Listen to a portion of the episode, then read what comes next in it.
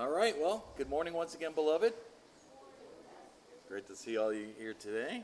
This time we come to the preaching of God's Word. I want to invite you then to open your Bibles and turn with me to the book of Colossians. The book of Colossians. As we continue in this verse-by-verse study of this great little epistle, our text for today is going to be Colossians four, verses two through six. Colossians four, two through six. And I'll start by reading the text for us, and then we'll look at the passage together. So beginning in chapter four and verse two, here now are the words of the living and true God. The Apostle Paul writes, "Continue steadfastly in prayer, being watchful in it with thanksgiving. At the same time, pray also for us, that God may open to us a door for the word, to declare the mystery of Christ, on account of which I am in prison, that I may make it clear which is how I ought to speak. Walk in wisdom towards outsiders, making the best use of the time. Let your speech always be gracious, seasoned with salt, so that you may know how you ought to answer each person." Now remember that the book of Colossians is a defense of the supremacy and sufficiency of Jesus Christ. False teachers had come into the city of Colossae and were trying to deny that Christ alone was sufficient. They were trying to de- deny that Christ alone was not enough. And they were saying things like, no, that you needed Christ plus human philosophy. And you needed Christ plus Jewish legalism. And you needed Christ plus angel worship. And you needed Christ plus asceticism, of a life of extreme denial.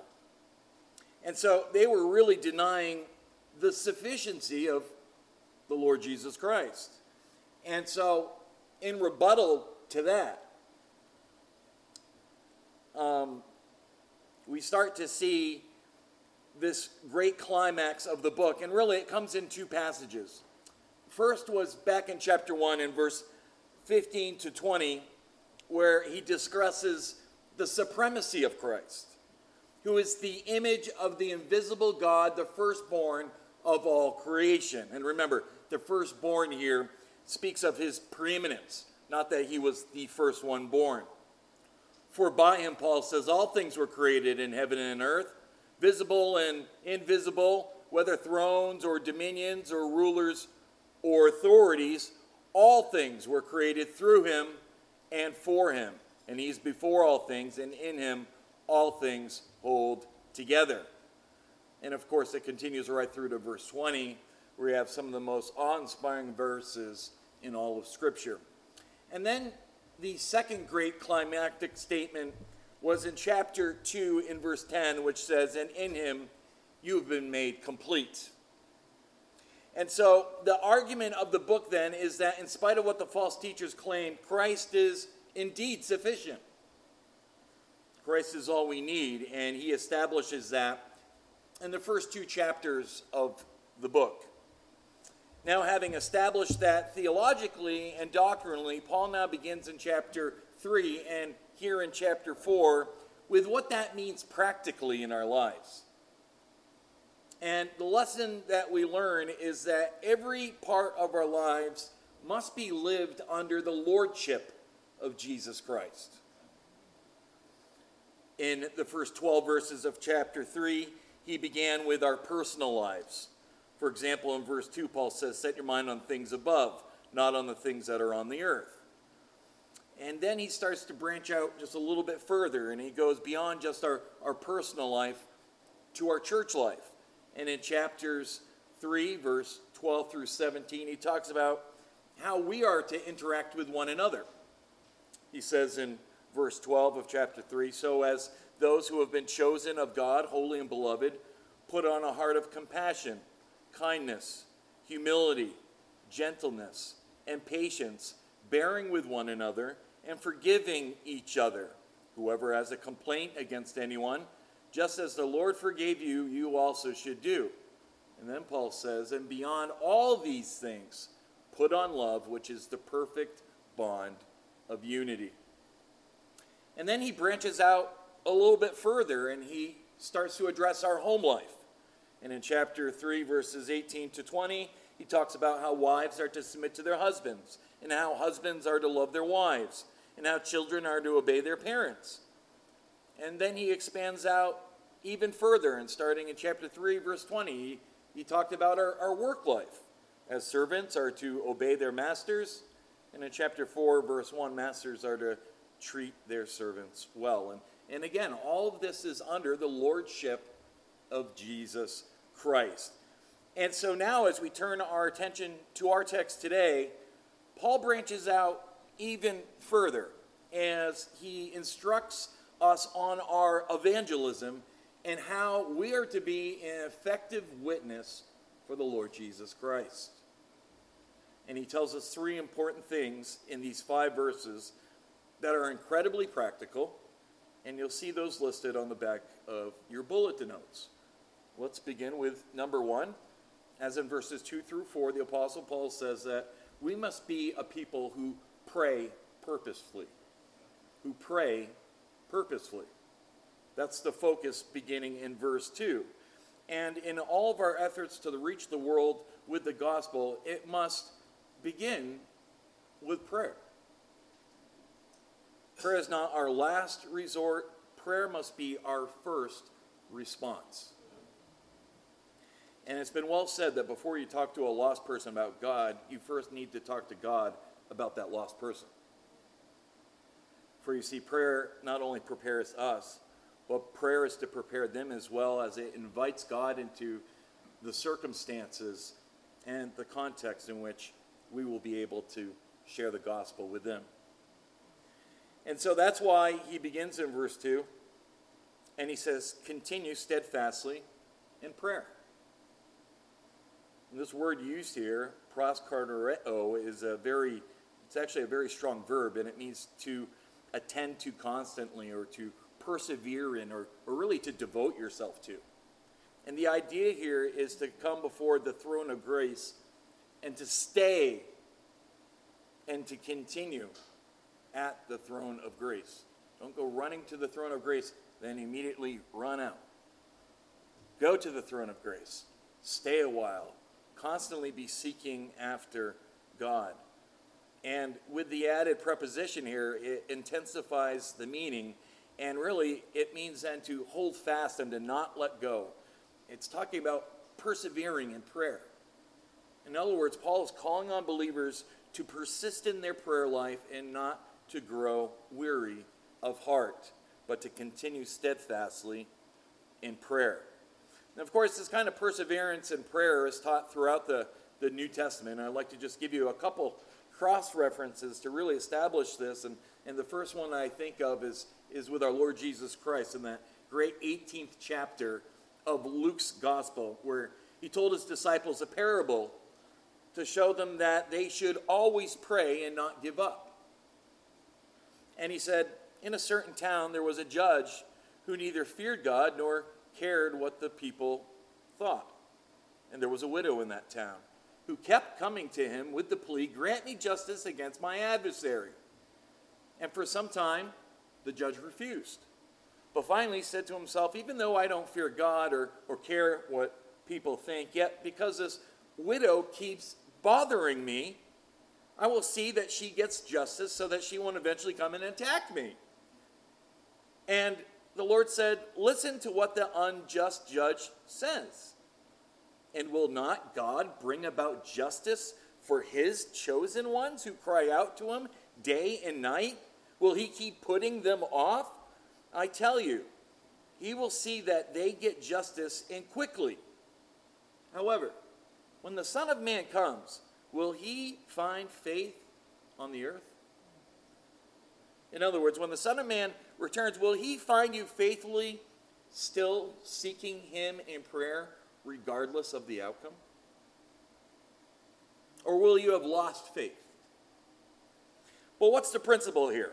Jesus says it to us in verse one. We should always pray and not give up. Always pray and not give up. Paul writes in Ephesians six eighteen, pray at all times in the Spirit.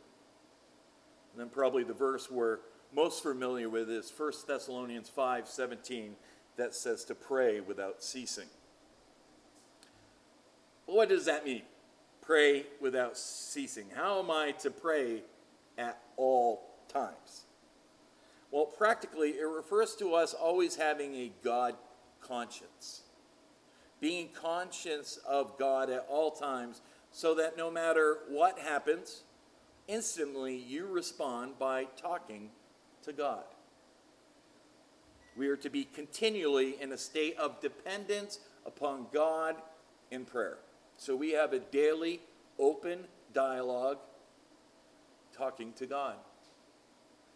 And so in verse two, this is a command from God through the Apostle Paul that we are to be a people who continue steadfastly in prayer. And admittedly, I have been seeking God for the last couple of month, uh, months now to, to really grow in this area of my own personal walk. I want to be a man of God who is committed to praying without ceasing, without ceasing. And so before I even got to this text, I says, oh, hello, friend. We've been talking about this, and, and I'm I'm joyful to confess that that I've seen growth in it in my own life already. And so just to encourage you with that. Notice the second half of this verse as Paul continues. He says, continue steadfastly in prayer, being watchful in it. Being watchful in prayer means to keep alert. It means to stay awake. To um, keep your antenna up. To keep your eyes open for people around you and the, and the needs of those around you. Especially people who need the Lord. And it is easy for us to be so caught up in whatever we're doing that we walk right past unsaved people or the needs of the congregation. And these are the people in situations that God has placed all around his people. But how often are we so wrapped up in our little world that we walk right by with those blinders on? So we need to be watchful, keep alert, stay awake. We all have unsaved family members, or those who live next door to you, or, or those who work in the shop with you, and we don't notice them the way we should. And so that is why Paul says, as you continue steadfastly in prayer, be watchful in it. And in the context of the rest of these verses, he's talking about praying for the salvation of unsaved people. And then he adds at the end of verse two, with thanksgiving. God delights in answering prayers that are offered from a thankful heart. In other words, we're not just bringing them all of our God, all of our problems and, and dumping those on God. Now, don't mishear me. We are to cast all of our cares on him because he, he cares for you. But we're also to come with a heart of thanksgiving and thanking God for what he has already done in my life and what he's doing in my life and what God has already provided in my life. I mean, where would I be without him? You ever think about that? And so before we go running to God with all the things that I need and I want, we need to take a moment and pray, our Father who art in heaven, hallowed be your name. Your kingdom come. Your will be done on earth as it is in heaven. That's how Jesus taught his disciples to pray. And so as we continue steadfastly in prayer, being watchful in it, let us do it with thanksgiving. And then in verse three, he continues with the same train of thought. He says, and at the same time, pray also for us. And what Paul is saying is, while you're praying for yourselves, pray also for us. We also need your prayers. And we ask, who is the us he's referring to here? Well, we know from the opening verse of this letter that, that Brother Timothy is with Paul. But if you just scan down to verse seven there and go all the way down to verse fourteen, you'll see the there's a list of people who's with Paul while he's in Rome under house arrest. Now, of course, Paul cannot leave this house. He's chained twenty-four seven to the Praetorian Roman guards. But people can come and visit Paul, and we see that Paul has a full house, if you will, starting with Tychicus in verse seven, Onesimus in verse nine. You've got to love all these names. Aristarchus and Mark in verse ten. Jesus called Justus in verse eleven. Epaphras in verse twelve. Luke, the physician, Luke in verse fourteen. And Paul says, pray also for us that God may open to us a door for the word. Now, a door for the word means an opportunity to witness for Jesus Christ. And this door for the word must be opened by God. It is a divine appointment. It's all in God's perfect timing as he orchestrates the circumstances by which a, a man's heart or a woman's heart is softened to receive the gospel by faith and to believe it. And suddenly a, a, a door swings open, and, and you now have the opportunity to share the gospel with someone in a way that you did not otherwise have the opportunity before. And just a couple things to know from this. Number one, again, only God can create these divine opportunities. Only God can open this door. We can't force it open. We can't make it open, and that is why we have to pray. And that is why we have to ask others to pray for us, that God will open this door for the word to come through. In Acts chapter fourteen and verse twenty-seven, at the end of Paul's first missionary journey, he and Barnabas reported to the church all that God had done through them and how he had opened the door of faith to the Gentiles. Now, what is so interesting to me is that Paul is in a very difficult place. He doesn't know whether he is going to live or whether he will die. And yet, isn't it amazing that the Apostle Paul doesn't ask for prayer to get him out of prison. Rather, he asks for prayer that while he's in prison, that he will be the witness for Christ that God wants him to be. And I think this speaks volume to all of us here today. So often our prayers are, God, get me out of this situation that I'm in. Deliver me from this mess. When instead we need to prioritize, God, use me, even if it is right here where I am. Help me to be the witness for Christ that you would want me to be in this difficulty. What a testimony that a true believer in Christ is victorious even in a dreadful situation. And Paul is such a great example for this. This is the mindset that Paul had, and it's the mindset that you and I must have as well. Now, there is a reason why Paul wants them to pray that God would open this door for the word, and he spells that out for us in the middle of verse three, to declare the mystery of Christ. God, if you'll just open this door for me, if you'll just give me this opportunity at the right time, in the right place, to be able to talk to my coworker, or to be able to talk to that neighbor, or to be able to talk to my son or, or my mother-in-law. God, if you'll just give me the words to say and equip me to walk through that door so I can declare your truth with them. And Paul calls it the mystery of Christ. Now, what's he mean by the mystery of Christ? Well, the word mystery here refers to something that was previously veiled in the Old Testament but manifest in the new. Now, Christ is taught throughout the whole Old Testament, so don't misunderstand me. In fact, we see the promise of Messiah starting as early as Genesis three fifteen, as God promises the seed of the woman will crush the head of the serpent. And so Christ is revealed in the Old Testament, no doubt about it. I think of Psalm two, Psalm sixteen, Psalm twenty-two, the Psalm of the Cross, Zechariah twelve, Zechariah thirteen, Zechariah fourteen, Daniel chapter seven, Isaiah chapter six, Isaiah chapter seven, Isaiah chapter nine, Isaiah fifty-two, fifty-three, sixty-one, sixty-three, sixty-six. I mean, Christ is just all through the Old Testament. But many of the texts in their time were pictures and types and, and foreshadows of what was to come. And when you come to the New Testament, and Christ comes, the mystery is made known in the Lord Jesus Christ. He blows the top right off of it. It's really like one of those dimmer switches you've got in your kitchen or in your dining room. And you can, as you turn that dimmer switch up, it gets brighter and brighter and brighter. And that's the way the Bible is. It's called progressive revelation.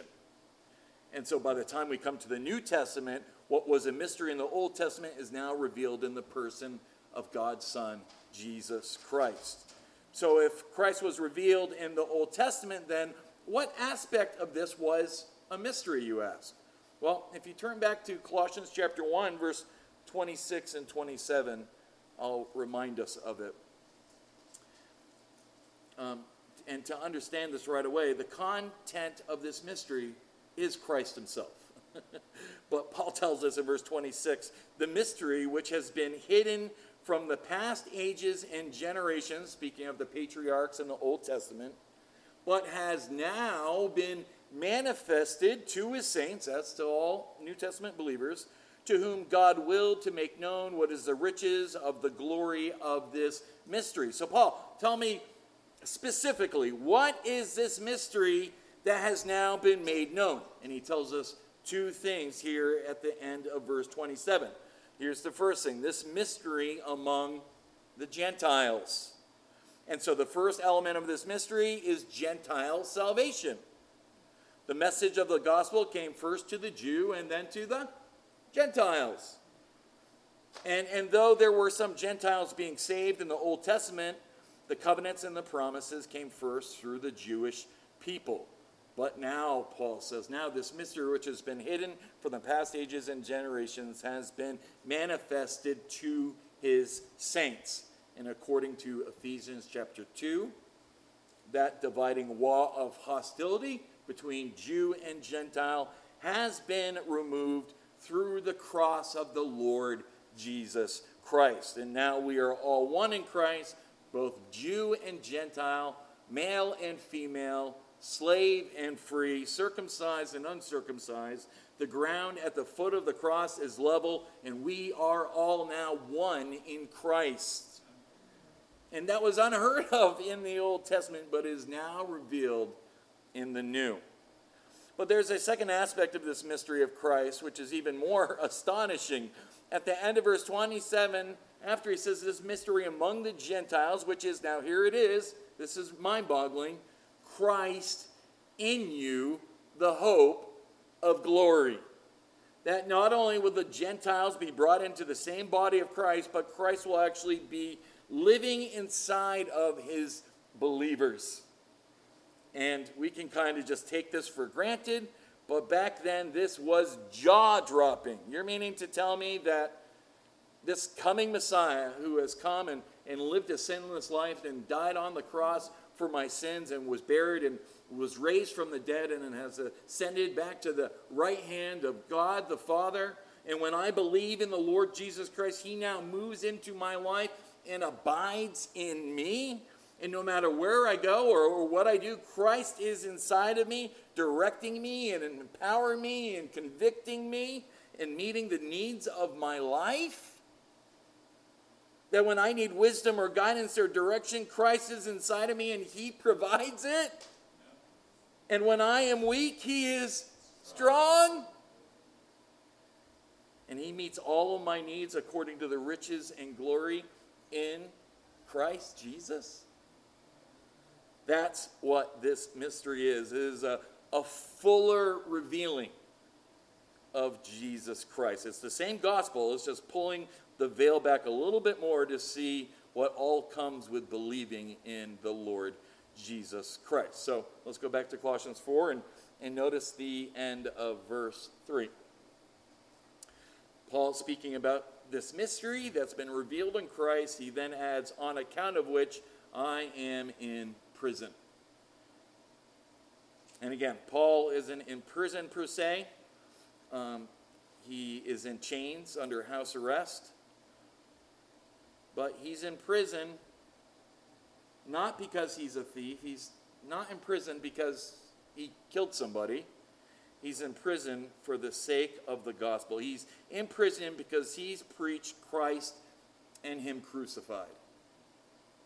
And this word prison just literally means to be bound or, or fastened in chains. Paul is such a threat to the empire because of the gospel, and they're now just ro- rotating the, the Praetorian Guard twenty-four hours a day, seven days a week, being chained to the Apostle Paul.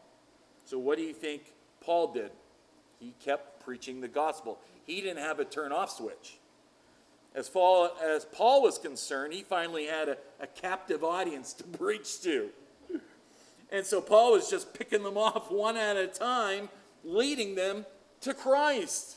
In fact, at the end of the book of Philippians, one of my favorite verses, Paul says almost tongue-in-cheek, all the saints send their greetings in his letter to the church in Philippi. He says, especially those in Caesar's household. Praise the Lord. Caesar's palace was beginning to fill up these Roman guards who now follow the Lord Jesus Christ as their Lord and Master. Think about it. Paul could have never have gotten into Caesar's palace to preach the gospel, but the gospel has gotten into the palace because of Paul's chains. And so that's what he's talking about here. He says, pray not for my release, but pray for us that God may open to us a door for the word to declare the mystery of Christ, on account which I am in prison. Now let me ask you something. You think God answered that prayer? I bet he did. I bet he did. And then I want you to notice what he says next as he finishes this thought in verse four. He says, um, when I do speak the gospel in these divine appointments, you need to pray for me, verse four, that I may make it clear. Keep it simple. Clarity is never overrated with the gospel. It's a simple message. Even a, a child can understand and believe. And I think far too often we can bring just way too much side information all into it at once. So it just becomes information overload. We're talking about dinosaurs and this and that. It's got nothing to do with the gospel. And from reading a lot of Paul's thoughts um, through the years, I'm sure he struggled with this at times as well. Paul had a lot to say. You think I could talk. Paul packed a lot into a few paragraphs. It was unbelievable.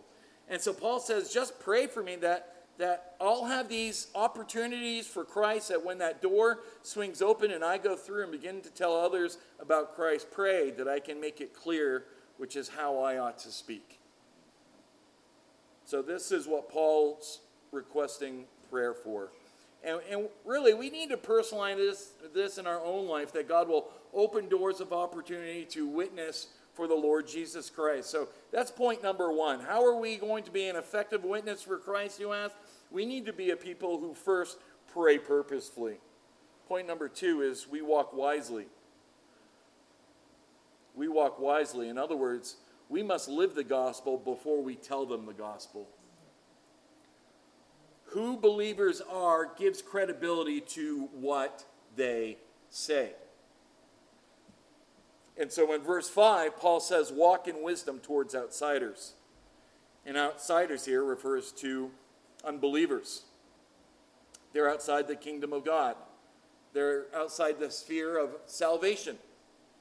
They're outside the realm of redemption. And so he says, how you live your life in front of them is critically important and is used by God for their coming to know the Lord.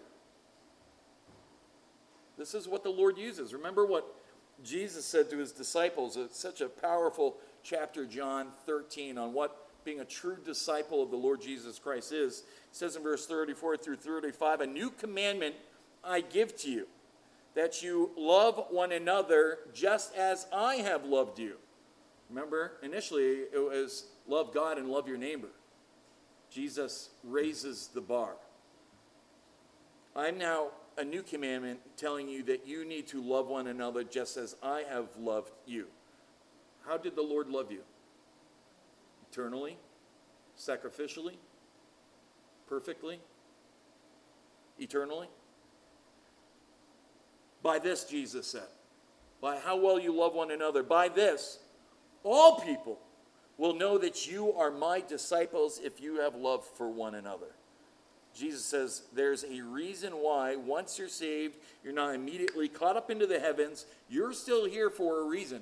You're still here with a purpose in mind, to be my witnesses, to be my examples.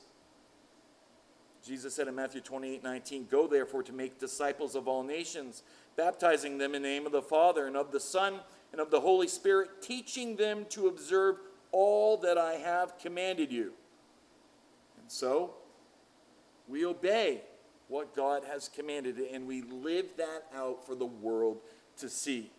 And here in verse five, there's a real earthiness about this illustration. We're not sitting in a palace or um, an ivory tower.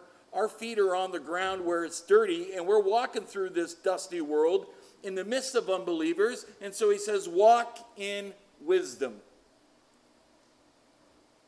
Now, what's wisdom? Well, wisdom is how you apply knowledge to specific situations in your life. So you must have knowledge and wisdom. Knowledge without wisdom is really a deadly thing. You can have a head full of knowledge but not know how to live it out in your life. What good is that?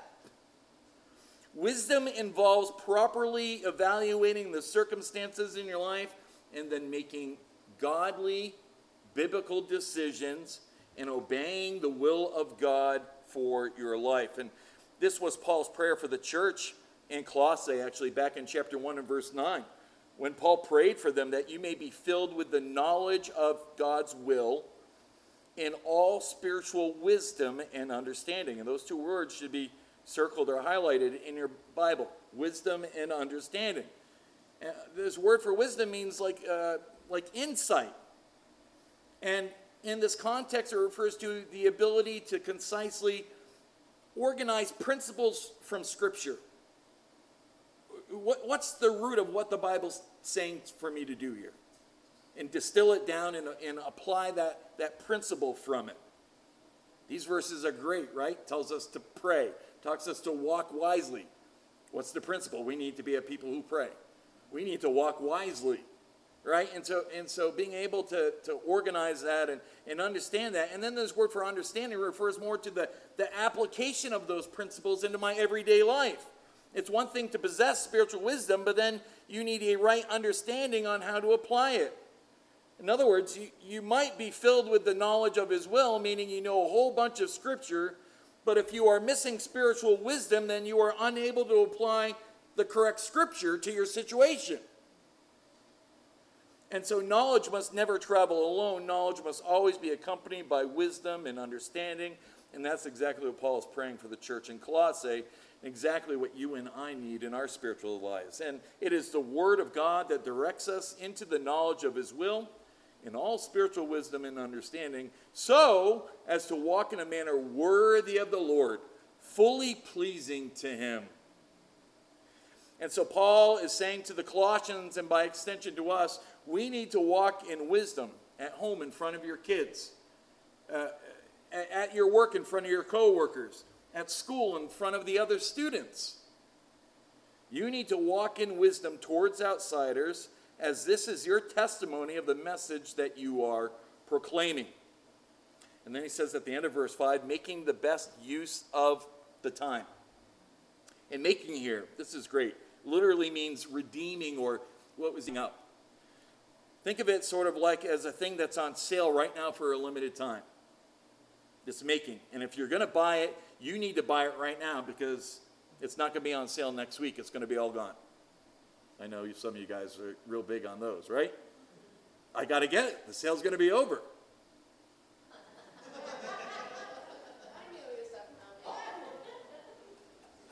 And what he's saying is God gives us opportunities to talk to others about Christ, and you need to buy up those opportunities. You need to grab them while they're available, when they're presented, because they might not come back on sale again. Listen, we are not guaranteed tomorrow. James says, you're a mist that appears for a little while and then pff, vanishes. I tell you, isn't that more and more true as we get older? Time just is going real fast. Jesus said in John nine four, night is coming when no man can work. be all done when the night comes. Our Lord may return, as we just said, at any moment. In fact, the Apostle Paul expressed the urgency of time in this way. I really like this. Romans thirteen, eleven through twelve. And do this, understanding the present time.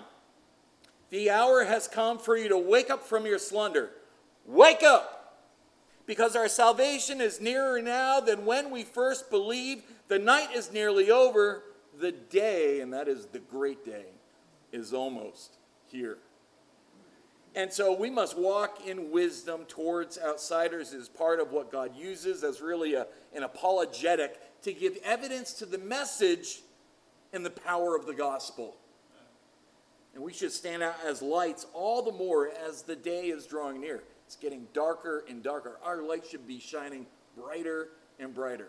If you blend in with the rest of the world, that's a big problem.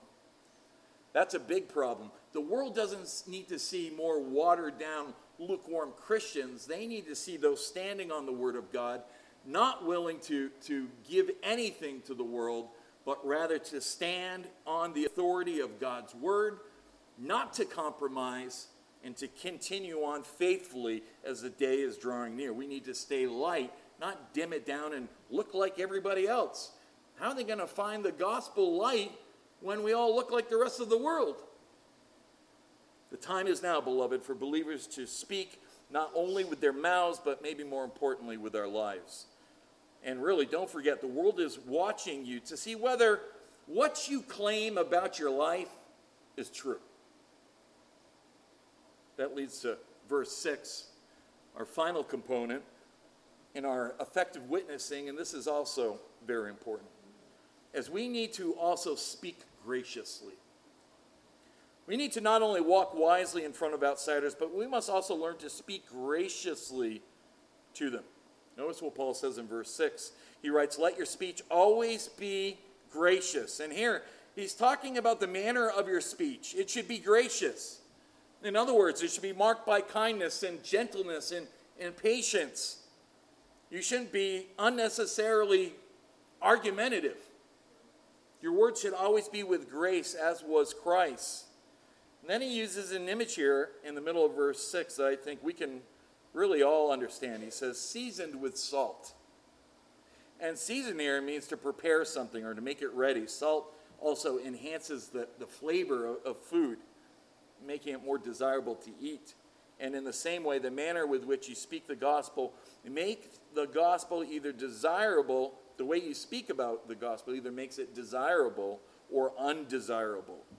So if all you do is go around and whack people over the head with the Bible and, and say, uh, turn or you're burning, that's not letting your speech be gracious and seasoned with salt. That's not making it desirable to, to eat. And so he says about the speech, always be gracious, seasoned with salt, so that you may know how you ought to answer each person. Now, each person refers to each unbeliever, and they're all coming from a different place in life. They're, they're all of a, a different age and, and different religious backgrounds, et cetera. And you need to know how to respond to each person. In other words, you shouldn't have memorized a, a speech or or the same script that you share with, with each unbeliever, and you just say the same thing to everybody. But you need to, to tailor what you say to that person based upon the questions that they may have. And that's what Paul suggests here at the end of the verse. He says, so that you may know how you ought to answer each person. That means that we're not only talking, that we're listening to what they have to say and giving a reason of the hope that lies in us. And that's exactly the way it was with Jesus. And, and just to use him really as the, the perfect example, as, as Jesus really met people where they were and spoke to each of them really in, in a unique way. For example, there was Nicodemus in John chapter three, and, and we read from that story in John three three. Jesus answered him, saying, truly, truly, I say to you, unless one is born again, he cannot see the kingdom of God. And what I love about this is Nicodemus hasn't even asked Jesus a question yet. And yet Jesus is already answering him as he cuts right to the chase and he says, Nicodemus, you need to be born again.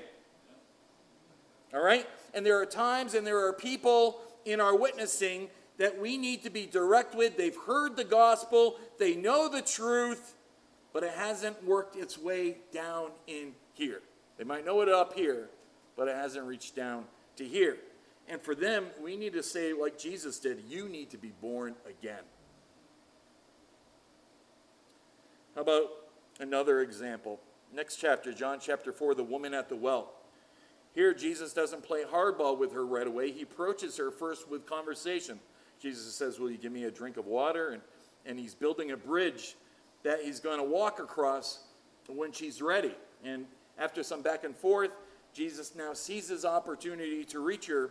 And so he says in verse thirteen, everyone who drinks of this water will be thirsty again.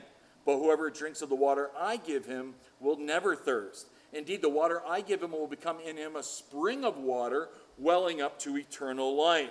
And the woman said, sir, give me this water so that I won't get thirsty and have to keep coming here to draw water. And then Jesus says, go, call your husbands and, and come here. And, and the woman said, I have no husband. And then you know the rest of the story as it goes. And, and Jesus now plays hardball with her and, and he confronts her on her sin. But in this situation, those weren't the first words that came out of his mouth. You see, Jesus tailors to each situation depending on if you're Nicodemus, the teacher of Israel, or if you're the Samaritan woman at the well. And what I'm trying to show you is that Jesus had a different way to talk to different people depending on who they are and where they were and, and what they knew and what they didn't know and what's going on in their life. He had a different way talking to the Pharisees, did he not? And so as you and I are living our, our Christian lives and we are intersecting with people, we need to be led with the Holy Spirit of God to know how to respond to each person. Let your speech always be gracious, seasoned with salt, so that they may know how you ought to answer each person with the gospel of Jesus Christ. And so with some, we speak directly, and with others, we, we speak patiently with them, um, building that bridge, um, making that relationship, that at the right time, the Lord will open up that door of opportunity to bring the word across to them. And so Paul's words here are, are relevant and very practical for everyone here today. How will you carry these out? Who do you need to begin to pray for? Who's in your family, in your neighborhood? Who's at your office? Who's in your school? None of us here today can say, well, there's no one in my life that needs the Lord. Every one of us has people around us who need the Lord Jesus Christ. The question is, will you continue steadfastly in prayer, being watchful and thankful in it? Will you pray for these people and ask God to open doors of opportunity for you to proclaim the word and declare Christ and him crucified? And will you live a godly life before them, like a light set up on a hill, walking in wisdom towards outsiders, making the best use of the time that we have left? Well, I hope that we all will, and that this passage blessed you as much as it blessed me in my study time. If you are in need of prayers today, the leaders will be down front here and would love to pray with you. At this time, I invite you to please stand as we praise the Lord Jesus Christ, your great name. Thank you.